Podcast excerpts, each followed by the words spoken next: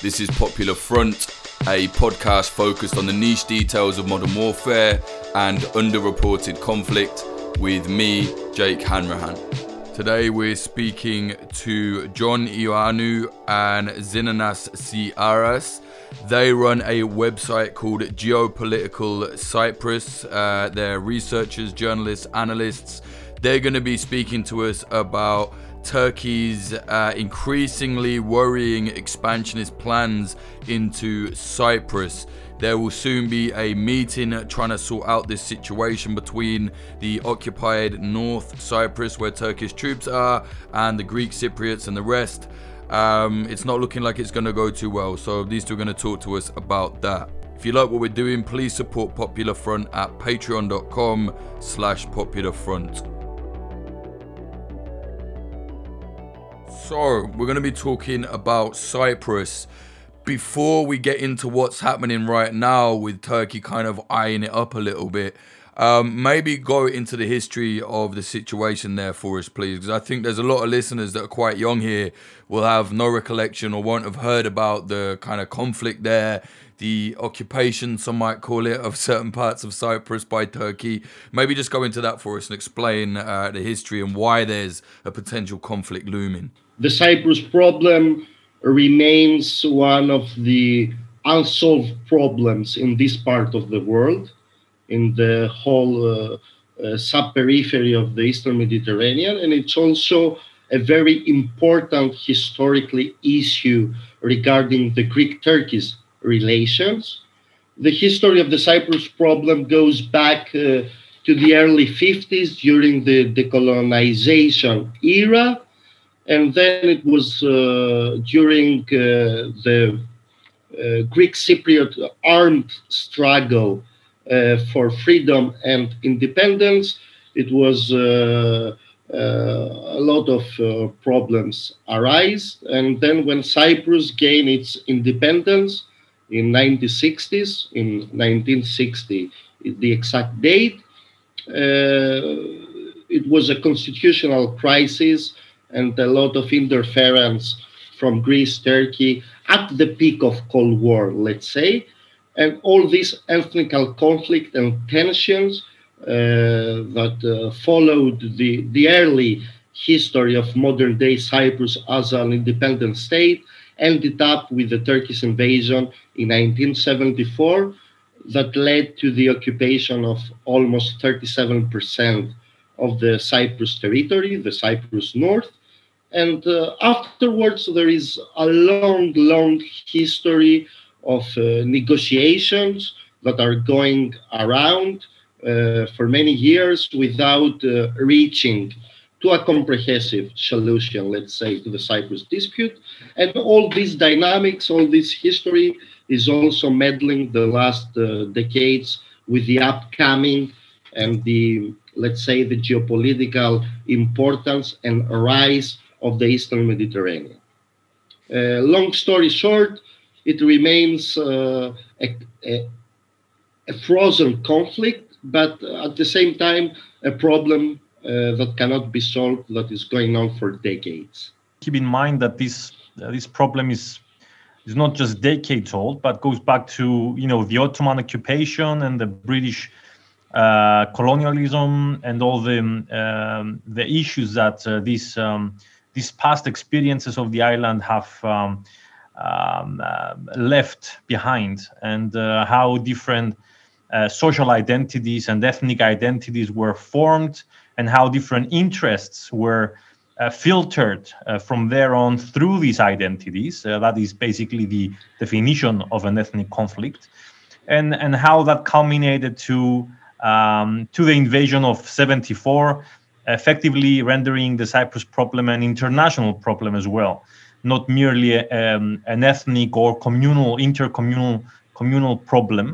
And that's one of the reasons why its resolution is so difficult, because there are so many actors and interests involved that makes negotiations and the settlement of various issues of the conflict are very complex. Yeah, maybe you can talk a little bit about the invasion in 1974 and how that conflict played out. It was an aeronautical operation during two different phases. The ongoing armed conflict in Cyprus was continuing with support from the two countries. I mean, Greece was arming the Greek Cypriots, Turkey was arming the Turkish Cypriots. And in 1974, before the Turkish invasion in Cyprus, it was a coup that took place from the Greek military junta in order to overthrow the president of Cyprus, Makarios. And after 5 days, Turkey decided to invade. It was actually an intense fight that took place in two different phases, with classic infantry fighting, aerial bombardments, use of lots of weapons. And the first phase started in July 20th of 1974. Then it was a day of truce and some negotiations in Geneva and international level.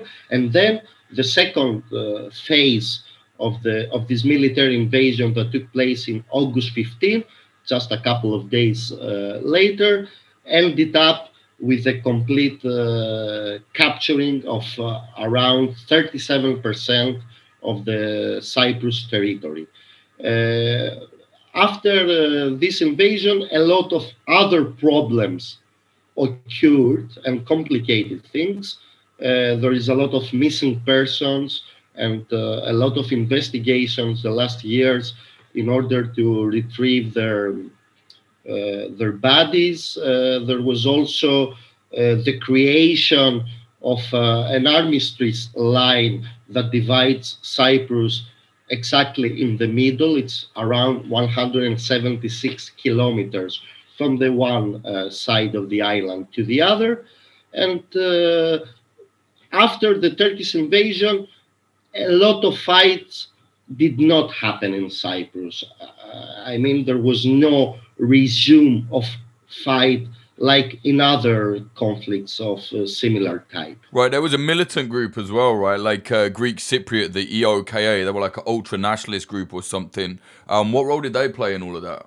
Well, they were part of the nationalist sort of group here in Cyprus. In 1974, 1973-1974, they attempted a coup in cooperation with the Greek junta of the time. They were in power between 1967 and 1974, roughly. And obviously, they were the ones that conducted the coup in Cyprus. And that was the basic pretext that Turkey used to invade as one of the, being one of the guarantor powers of the 1960 constitution, along with Greece and the United Kingdom. So what Turkey said at the time was that it would intervene to restore the constitutional order that collapsed because of the coup that EOKA B actually conducted, because EOKA was also the organization that conducted the anti-colonial struggle in the 50s. That was a different organization. So it was like how the IRA were around in the 20s. EOKA B would have been like the provisional version. Like, so the provisionals came back, the IRA provisionals came back in the 80s. The 70s. So EOKA B was like the next iteration of that, right? In a way, yes. But these are not the same persons exactly. Some of them, obviously had history with EOKA, and the leader of EOKA is said to be involved in EOKA B, although he was not around when the coup took place.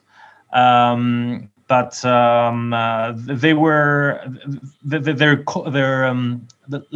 the cause behind EOKA and EOKA B was, although it was essentially the same, so union with Greece, They had a very different legitimization because they were an illegal paramilitary group in the 70s and earlier, but they were, you know, an anti-colonial movement, a guerrilla group in the 50s, and that among Cypriots at least, that had a very different role and legitimization, and that's important, especially because of what the EOKA B caused with that coup. You know, the intervention, the Turkish invasion, and the subsequent occupation of Cyprus as the north. Right. So after the invasion, 1974 passes. What happened then? I know that the Turks didn't just leave, right? Like, how did the situation progress? I mean, there was a different round of negotiation talks under the auspices of the United Nations. But what was game-changing on behalf of Turkey is what happened during the November of 1983, when Turkey and the Turkish Cypriot leadership decide to come up with the idea of a state in the north. So we have the legal declaration of the so-called Turkish Republic of Northern Cyprus that changed a lot the dynamics within the frame, the dialogue between the two communities under the United Nations. And there was a series, let's say, of different type of talks that short story is that they created the, let's say, the context or the outline of how a comprehensive solution, a Cyprus settlement, could be. And this is to a great extent related until nowadays, that we have a huge debate on that, around the idea of a bizonal, bicommunal federation. So we keep the federation model and how we can reunify the island of Cyprus. And let's say, just to round, because there are many different small details that are of no interest for those who are not so much into the Cyprus problem. All the negotiation led to 2004, which is a very important year, when the Annan Plan was proposed and was agreed between the two communities. At the same time, EU, Cyprus managed to make it to the EU, to become a full member of the European Union. So in 2004, we have an Annan Plan. We have a comprehensive model and settlement that was that the two communities have to vote over two different referenda. The Turkish Cypriot community agreed that Annan Plan can be implemented, so they voted for Annan Plan, and the Greek Cypriot side rejected. So 2004, it's a very interesting year, a turning point in the history of the Cyprus dispute, the Cyprus problem, because of the Annan Plan and the rejection of Annan Plan by the Greek Cypriot community. Right. So then what kind of, how do people identify then? Are there any people that just say we're just Cypriots, or is it all Greek Cypriot, Turkish Cypriot, North Cypriot, whatever? Like, how does that work? Well, that's part of our identity crisis, I would say. So there's, I would say that most people call themselves nowadays either Greek Cypriots or Turkish Cypriots, but many Greek Cypriots, for example, would also identify as Greeks, you know, ethnically or in terms of heritage and culture and so on, and in terms of, you know, national identity. Within both communities, you will find people who identify as Greek Cypriots, as Cypriots, as Turkish Cypriots, as Greeks, as Turks, and that's actually one of the main reasons or factors of the conflict, because we have a great difficulty getting over or going beyond our ethnic identity and building a state that will be able to encompass all of those identities without any discrimination. And that's also part of the negotiations, the notion of political equality between the two communities. But at the same time, I should mention that there are other communities that are also embedded in the constitution, like we have a small Armenian or Latin or Maronite community as well. So the question is, how do you ensure that the future state, be it federal state or some other sort of solution, will be able to secure the rights of all these communities in a fair way? Yeah, that does sound complicated.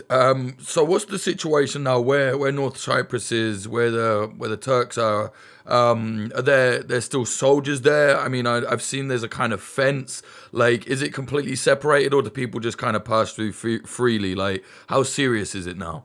There is a huge military presence by the Turkish Armed Force, TSK, the Turkish Army. Mm. But at the same time, when Cyprus entered the EU, part of this protocol of Cyprus membership in the EU was the opening of some checkpoints that are certain rules for Greek Cypriots to visit the north, the occupied north, and Turkish Cypriots to visit the south. So there is interaction between the two communities among people who are feeling right, so go visit the north and vice versa. Mm. And of course, all these aspects are related to some important subjects of the negotiation that has to do with the territorial adjustments and the property issue, which is very important because the majority of Greek Cypriots that used to live in the north before 1974 and the Turkish Cypriots that were living in the south also before 1974, lost their properties. So we have also this important aspect that has to do with human rights, with your right to property. And at the same time, in different timings, for example, in the mid-90s, there was some tension along this fence. But after 2004, there is a form of normalization between the two communities to move freely all across the island. Now, this is somehow affected because of the pandemic crisis, because of the COVID measures, but generally the two communities are not isolated. Since 2004, they meet each other. There is a lot of bicommunal actions among the Society of the Peoples and some NGOs. So there is a form of normality. It's not like other types of offenses, like, for example, in South Ossetia or Nagorno-Karabakh or similar areas. Okay. So it's not as formalized then as that. So what's happening now? I know last year, it was when we were talking about this, I started seeing Erdogan suddenly start mentioning Cyprus as if he didn't have his finger in enough countries. Why is he suddenly kind of rattling the cage again about Cyprus? And just give us an idea of what he's actually been saying as well. Yeah, well, I would say that since 2017, things have changed a lot when it comes to the settlement of the Cyprus problem and the discussions around it, because of the collapse of the talks in the summer of 2017 in Grand Montana. And since then, Turkey has made it very clear in public that they will stop negotiating along the same parameters that they've been doing so far.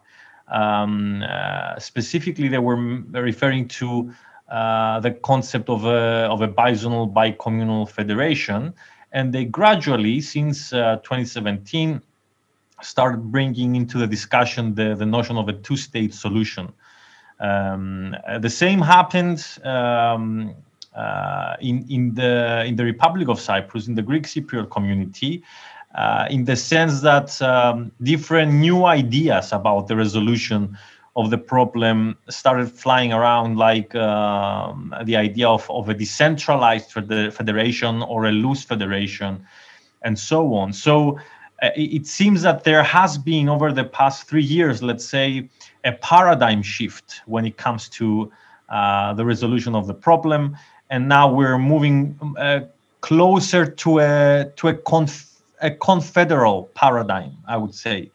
So what Erdogan has been doing is that he's been trying to create more bargaining chips for Turkey and the Turkish Cypriots in various ways. For example, by sending various survey ships or drill ships to explore and drill within Cyprus's maritime area, the exclusive economic zone, or opening the enclosed city of Varosha in Famagusta, and thereby basically making the Greek Cypriots negotiate more things that they would normally have to. So now they feel pressure to negotiate issues like the energy resources of the island, also the different territories like Famagusta and Varosha that used to be some kind of a given that Greek Cypriots would eventually get that territory after a settlement of the problem, and so on. And obviously, he's also raising the negotiating bar by saying that Turkey wants a two-state solution and making that very clear and official. So by going to the table, to the negotiating table with Turkey and the Turkish Cypriots at this point in time, it seems that there will be a tough negotiation, because if the Greek Cypriot side is pursuing a federal solution, a type of a federal solution, but the other side is pursuing a two-state solution, then you can easily see that the end result will be somewhere in the middle of that. And currently there is a great uncertainty about what the outcome might be. Will it be a federal model? Will it be a confederal model? How much authority will the constituent states will have, or the central government? And so on. So I would say that this context is created by Erdogan and Turkey to force a different settlement to the problem that will ensure and secure more rights for Turkey, more rights and more interests. Mm. Do you think this is kind of just part of Erdogan's blatant kind of neo-Ottomanism? He's trying to expand into all these different countries, into Syria, Libya, even sent troops recently to Azerbaijan to fight against the Armenians. Do you think this is part of his expansion, or do you think this is something else? Do you think this is more kind of true to the Cypriot legacy, I guess? Well, I don't call it neo-Ottomanism, but I can see why people do, because there is an aspiration and a nostalgia that stems from the Ottoman past. But I would agree with you that this it has to do with this revisionism, I call it, foreign policy revisionism or geopolitical revisionism in the broader Middle East and Eastern Mediterranean that saw Turkey, intervening in Syria, in Iraq, in Nagorno-Karabakh, in Libya, in various ways in the Eastern Mediterranean, and so on. So I would say that this is part of a greater plan that Turkey has to emerge as a great power, and to do that, it needs access to maritime space. It needs to be able to project power, different kinds of power, abroad, far away from its own borders, as it has been doing over the past. I mean, Libya is a prime example, and countries like, Somalia and Sudan and the Niger and so on.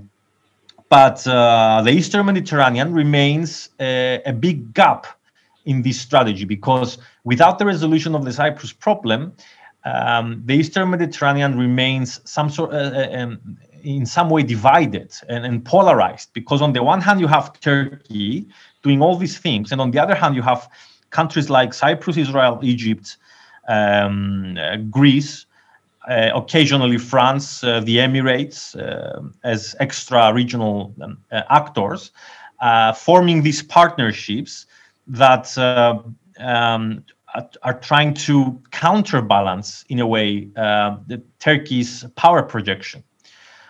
So this reality makes the implementation of Turkey's plans more difficult.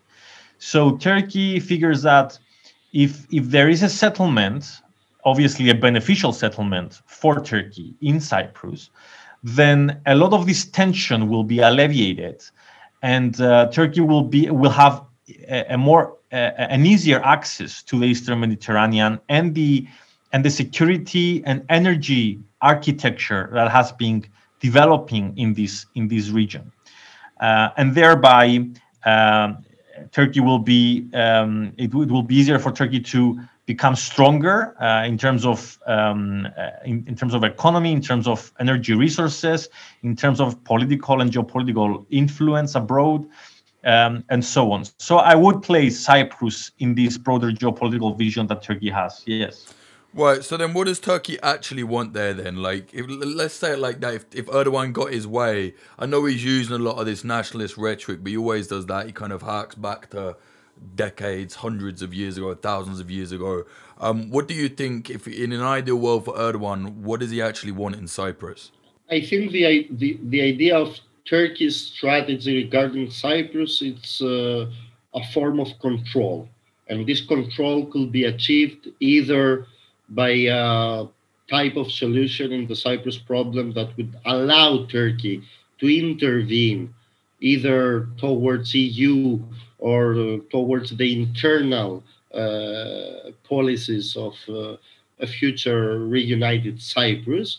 And the second most important about what Erdogan wants, it's his upcoming years. I mean, in 2023, Erdogan would love to place himself 100 years after the establishment, the founding of modern-day Turkey, as a political figure that expanded or made Turkey a greater state than what Ataturk gave to the Turks.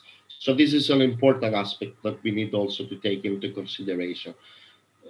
The other thing that one could argue about is that the whole Eastern Mediterranean periphery is becoming a more intense and more important geopolitical space, like the MENA countries used to be for many decades. So in this new subsystem, Cyprus, because of its geographic position, could play an important role. It's we don't forget that Cyprus, it's the only European Union member state in this part of the world, and it is very important for everyone because, you know, everyone is in Cyprus. I mean, the British army is in Cyprus. There are British sovereign bases in Cyprus. Cyprus is playing an important role regarding the collecting info from Middle East or on the global coalition against Daesh. There are many different geopolitical aspects that Cyprus has a small foot in. Yeah, and there was some trouble in the sea recently. This hasn't just been all talk. There has been actual problems. So there was this situation in the sea, if I remember. Like, I think the boats got too close or they clashed or something. Remind me, what happened there? This is what happened some months ago between Greece and Turkey. This is a different aspect. I mean, Turkey tried, after 3 years of illegal drills in the Cyprus exclusive economic zone, they tried to do something similar by sending not a drill ship, but a seismic survey vessel very close to the 20th parallel, this maritime area between Greece, Turkey, Cyprus, and Egypt, that it's very important and very neuralgic regarding the boundaries and the maritime borders between all the countries in the area. So Turkey, what is has already performed or did in Cyprus the last 3.5 years, is now trying to do the same in the Aegean, focusing especially on the Kastelorizo island complex of Greece. And this is part of a certain policy of Turkey on Greece about the maritime disputes in the Aegean Sea, and what Turkey is interpreting as its own version of the international law of the sea, and all these gray zones that it's putting in the Aegean. This is not strictly related to the Cyprus dispute, but it's part of the revisionist foreign policy my colleague Zenonas talked about. Right, and because of the proximity and the occupation of the north, I think it's pretty relevant at the same time, right? I think, you know, as wild as Erdogan is, he's not stupid. You know what I mean? He must see how that looks to the rest of the people around there, specifically Cyprus, I imagine. On whether Erdogan is, let's say, irrational or not, I obviously he's not stupid. He sees what's going on. He sees the reactions of both, you know, Cypriots and the international community. But there is a big element of risk in Erdogan's foreign policy, and it's what we call a policy of brinkmanship. Mm. So he will go as far as he can and push the limits, but in the end, if there is some great pushback, significant pushback, especially from international power, I mean, great powers or some other actor in the international community, then he might then fall back. Now, I think, though, that he realizes that in the case of Cyprus and the Eastern Mediterranean, Cyprus is the weakest link of what's going on.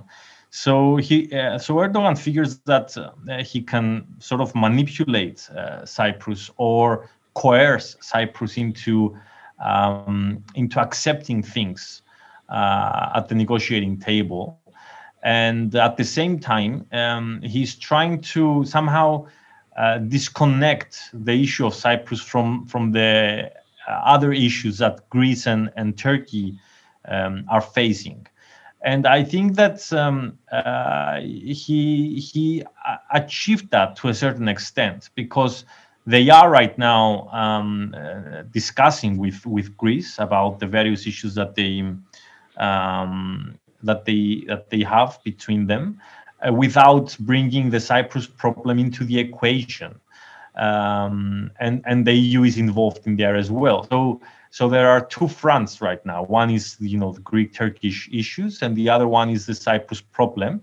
Obviously, Erdogan sees that as in the big picture. He sees that the two sort of complementing each other or being connected in some way. But he tries to undermine the power of either Cyprus and Greece to come together and form a cohesive front against Turkey. So he handles the two issues, although he sees them being connected. He handles them separately, if that makes any sense. Yeah, no, it does. I mean, I think I don't think it's wrong to say that the international community pretty much lets Turkey get away with mostly whatever it wants, despite, you know, saying they're deeply concerned and all that bullshit. But what has been the actual pushback from Cyprus within like the community there, the people that live there? How are the people on the ground, not people in the government, like how are people there finding this? Are they worried? Do they think something's going to happen? Like, what's the reaction? They are very worried because this time it seems that there is the end of the Cyprus problem as we traditionally know it. I mean, Greek Cypriots used to be for many decades pro-status quo. I mean, if there was no solution and the Cyprus Republic continuing going, there was no problem for the majority of Greek Cypriots. But now things are changing dramatically. And it's not only the security dilemma, it's also the economic conditions, the internal political scenery with a lot of corruption scandals that are going on in Cyprus with all this passport scheme. And also people do realize that if there is no solution this time, we are moving towards a partition scenario, which transforms, if you like, the northern part of Cyprus to terra incognita. I mean, maybe even the Turkish Cypriots, which at the end of the day, they are still Cypriots and trying to resist all these religious and economic pressure by Erdogan, maybe flee Cyprus. And we have a completely different scenery in the north. And at the end of the day, the Turkish Cypriot community are citizens of the Republic of Cyprus. So they can move in the upcoming years under the light of game-changing things that are going to happen on the ground in the south. So we have a new phase of ethnic conflict, or the Cyprus problem, what I call it 2.0, an updated version of the problem in the half part of Cyprus. So this is very important to see what's going to happen with the upcoming informal meeting that is going to take place on April 27th, and to see if there is still common ground among the two communities, which is the most involved actors in the negotiation, and if we really want to live together or live separately. This is a very important trend to follow regarding the Cyprus problem. But there is reaction from certain groups of people in Cyprus that are still wanted to live in peace and coexist in a unified, reunited Cyprus. Not to be too dramatic, but if this all kind of falls apart, if there isn't... if it's not worked out, do you think it's possible that maybe even like a new war could break out there in Cyprus over this? Or is it's not at that level? I think it's not the likeliest scenario. Of course, it depends on the context, on the likely crises that might emerge and so on. It depends on whether there will be intercommunal political violence and so on. There are the conditions to argue that this might happen in the future. So there is always even small groups that could likely proceed to such actions. But overall, I would say that Cypriots are not prone to conflict. I would not like to see this becoming a hot conflict again. And I think that's also one of the reasons why the Cyprus problem has remained largely a frozen conflict over the past decades. Of course, you always have Turkey, that is a variable that cannot be entirely predicted. And I would imagine that if there is a crisis and some political violence, Turkey might try to exploit that. But other than that, I think it's important, and that's why this is one of the things we are discussing and negotiating. It's important to ensure that the political system will be stable and without and not producing crises or deadlocks. And also have mechanisms for conflict and crisis resolution. But overall, I think that if we manage to get to the solution, and build a new state, which is will be a miracle in itself.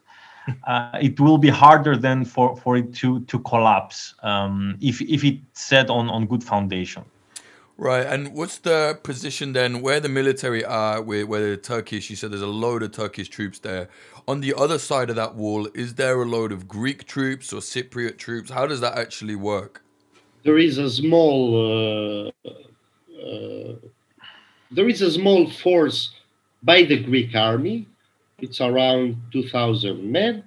And of course, regarding the Cyprus army, the Greek Cypriot National Guard. I mean, there is military service. It's compulsory for all Cypriots. Mm-hmm. We are all reservists. Also, Jake here, we are issued with rifles, appearing 2 or 3 times per year to participate in military drills. But there is no action. I mean, you know, in Cyprus, both Zenonas and me, we are going still in the army. We are still practically soldiers. But there is no tensions or interaction between along this line. I mean, there is nothing special that happened the last years. We also have to take into consideration that Cyprus, being a small island, has a huge concentration of armies. So technically you have the Turkish occupying army, the Turkish Cypriot armed forces, the Greek Cypriot army, the Greek army, you have the UNFICYP, the United Nations military force, which is one of the oldest missions of the United Nations, and you have, of course, the British army.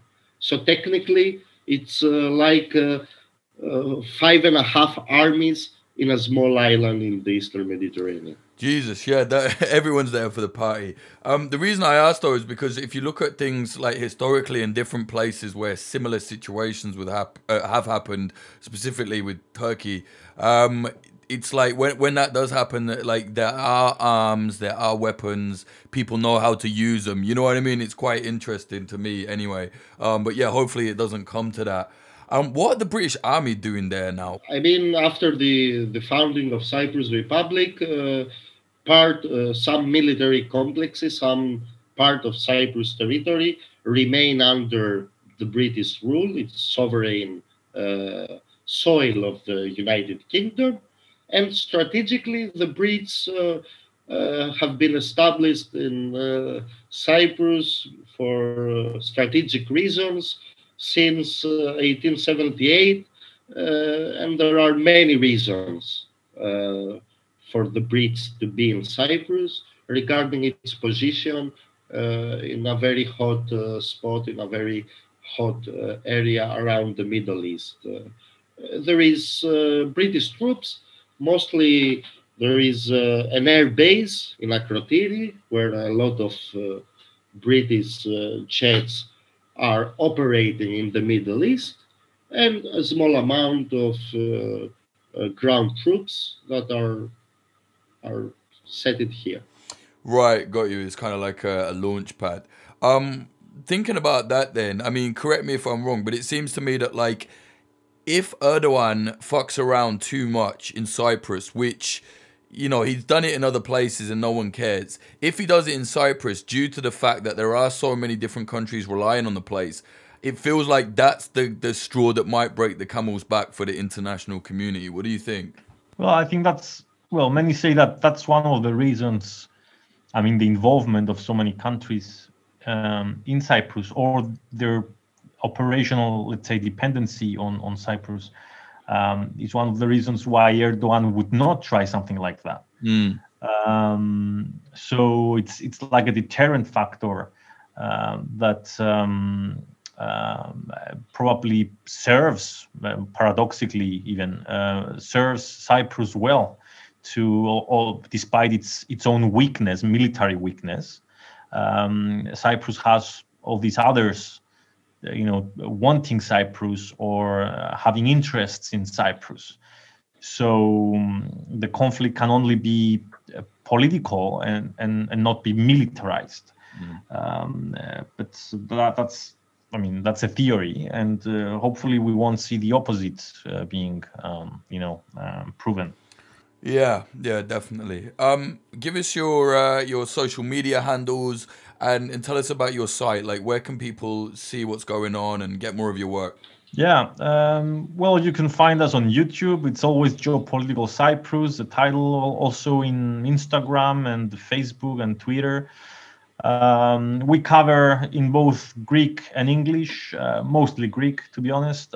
We cover this broader area of Eastern Mediterranean and the Middle East, with a heavy focus on Cyprus, Turkey, Greece, and issues of terrorism or conflicts like in Libya and Syria. We do that, on our own time. It's like a side project for both of us, but it has a quality audience, let's say. Good people read it. It's more of an expert analysis site, but in simple language. So thank you for giving us the opportunity to talk about that and for having us on your show. No, mate, thanks for coming on. It's one of those areas where a lot of people don't even think about it. But, the more I've been reading about Turkey and the geopolitical situation, I thought, this is actually a place that could get interesting again if Erdogan just keeps messing around with everybody. So thanks very much for coming on, man. I appreciate it. Thank you. Yeah. Thank you. All the best.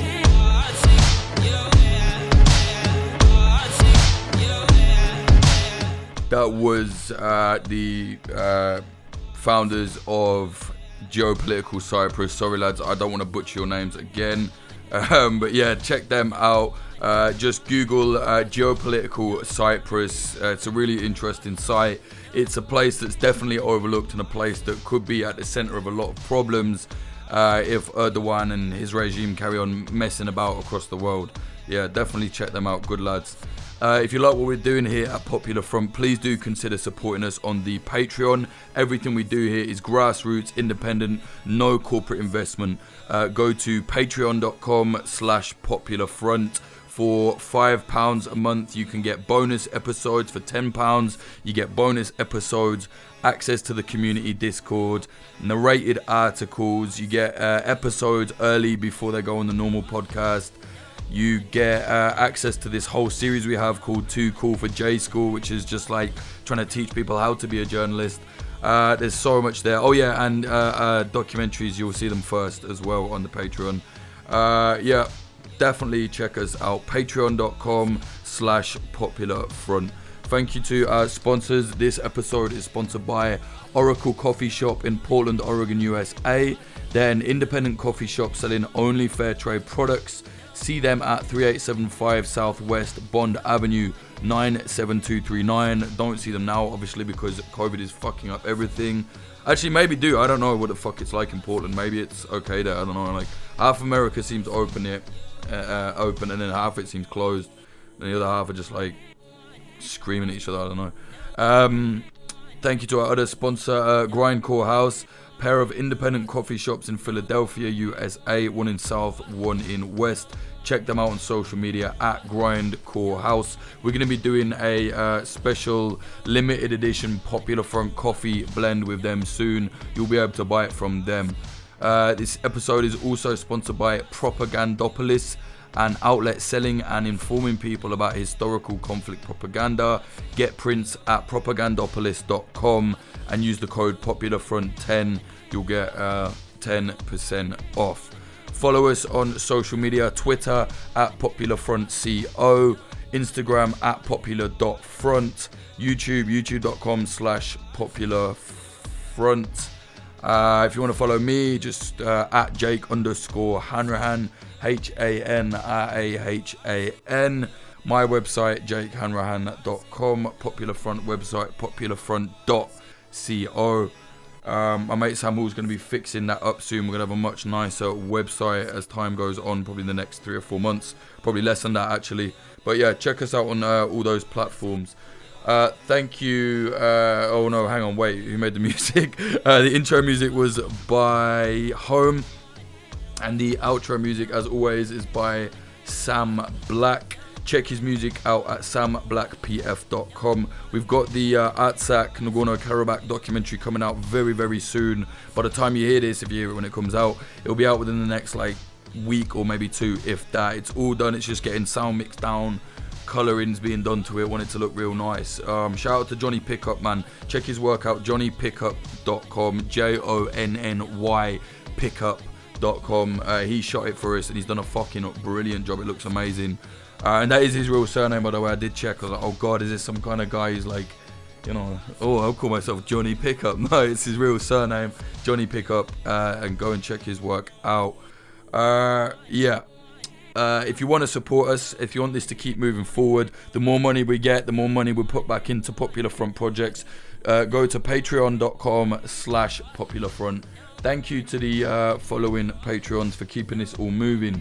They are Cherry Cheng, Ben Marshall, Dallas Dunn, K Glitter Vulcan, Meredith Waters, Bethany Swoveland, C O'Donnell, Adam H, Ryan Barbadillo, Damian Boyd, Larson8669, Bjorn Kirsten, Diamondstein, Jacob, Michael O'Connor, Taylor Kidd, Zach Picard, Todd Cravens, Alexander, Nicholas Butter, Ron Swanson, JD, Jav, Ian Froese, James Cully, Michael Akakan, Ethan Fitzmadrid, Joe Watt, Ed Coulthard, Johnny LaFleur, Clayton Taylor, Helen Degenerate, Mike Barone, Liam Williams, Chris Cusimano, Degenerate Zero Alpha, Jojo Arani, DR, Trey Nance, Charlie, Amy R, Rubicon,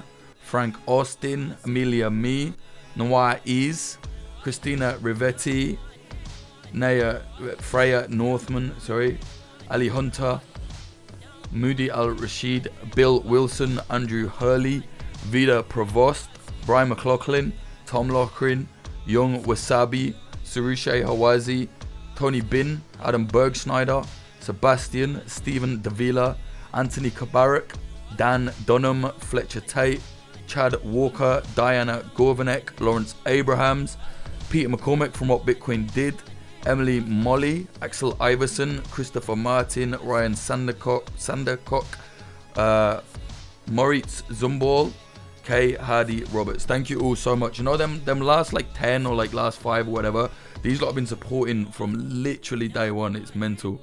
Really, really appreciate all of you. Thank you so much. Again, if you lot weren't here, there will be no money to do the projects we're doing right now. And honestly, I feel like we're really kind of firing ahead. It's amazing to see. I'm not bragging either. Like, I'm just fucking so impressed with the way the community is just still flocking towards us, still helping us grow. We've got so many projects coming out this year, even with COVID. I mean, fuck, we got this big documentary coming out in the next week or so. We're doing a big book with Ben Ditto about kind of lo-fi technology used in modern war. So yeah, check us out. www.popularfront.co. The website will be made a lot better as well soon. Cheers.